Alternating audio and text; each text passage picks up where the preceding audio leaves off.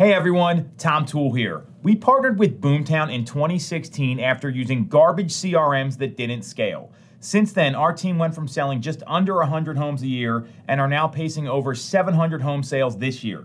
There is no way to build your business in a sustainable and repeatable way without a CRM like Boomtown.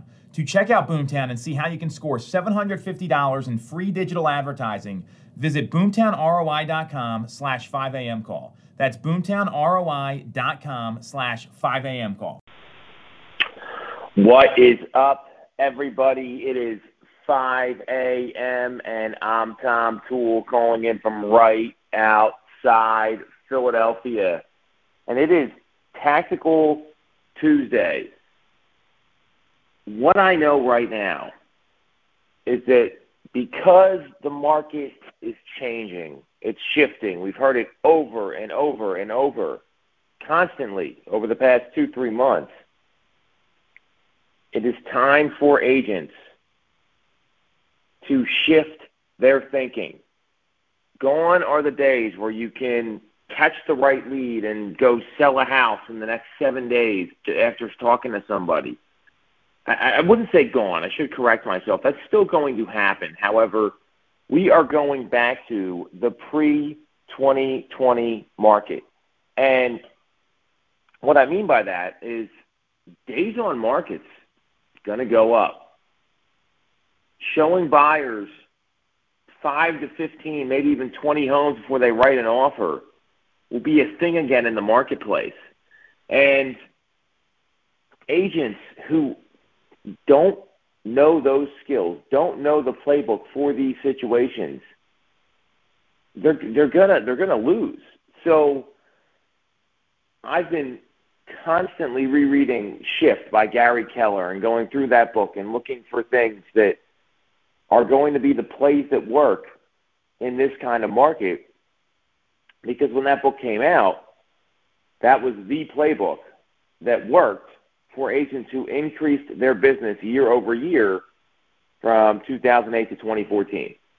And the first thing that jumps out at me from that is, what kind of clients do you want to be working with? And to me, it all comes down to motivation. However, there's even a better way to quantify that. Your clients, a lot of folks, they want people that are ready, willing, and able buyers, or ready, willing, and able sellers, and that's the right concept. However, the priorities of ready, willing, and able are a little bit out of order.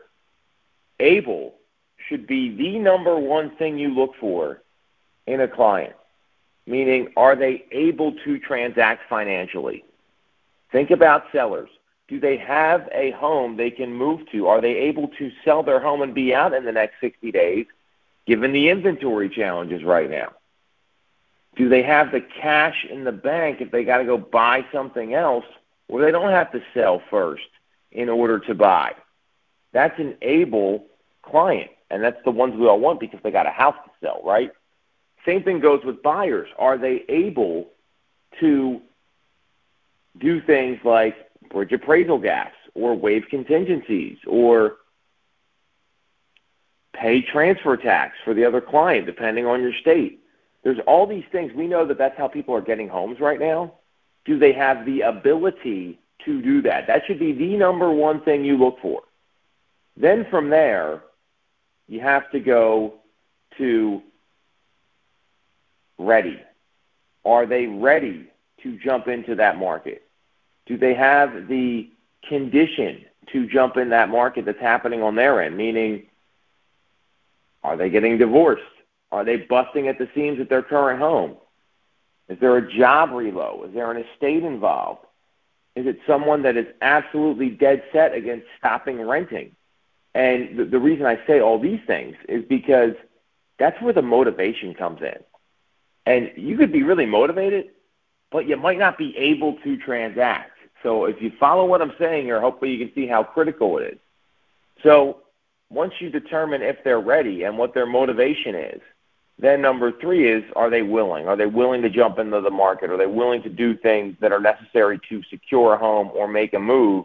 whether it's buying or selling, whether it may be moving in with a family member until they find a new home and sell their property, or, again, willing to waive contingencies and do those things.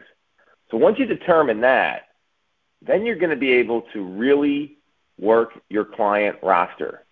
And what I would also recommend is that you've got to do the things that are working right now and go deep on them. You've got to do the things that you know are converting your clients. So whatever's working for you, you've got to go heavy on, and you're going to have to carry a heavier client roster. It's not going to be just, okay, I'm going to work with these 5 buyers because I can only handle 5 buyers because I have to move so fast. You might have to look at doubling, tripling, or quadrupling your client roster, because some people, they might be able, they might be ready, they might be willing, and the home that they're looking for may not be on the market for another 6 to 8 months. So you've got to really increase the amount of people you're working with and then over-communicate them with some sort of weekly call to touch base and make sure that they know that, they know that you're out there fighting for their real estate needs on a daily basis.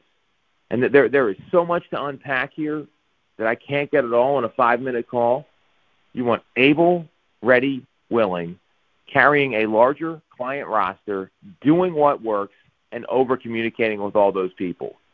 That is the playbook to win in a shifting market. The question is, are you ready to invest in the skills, the time, and the activities to do it? Catch everyone soon or tomorrow at 5 a.m.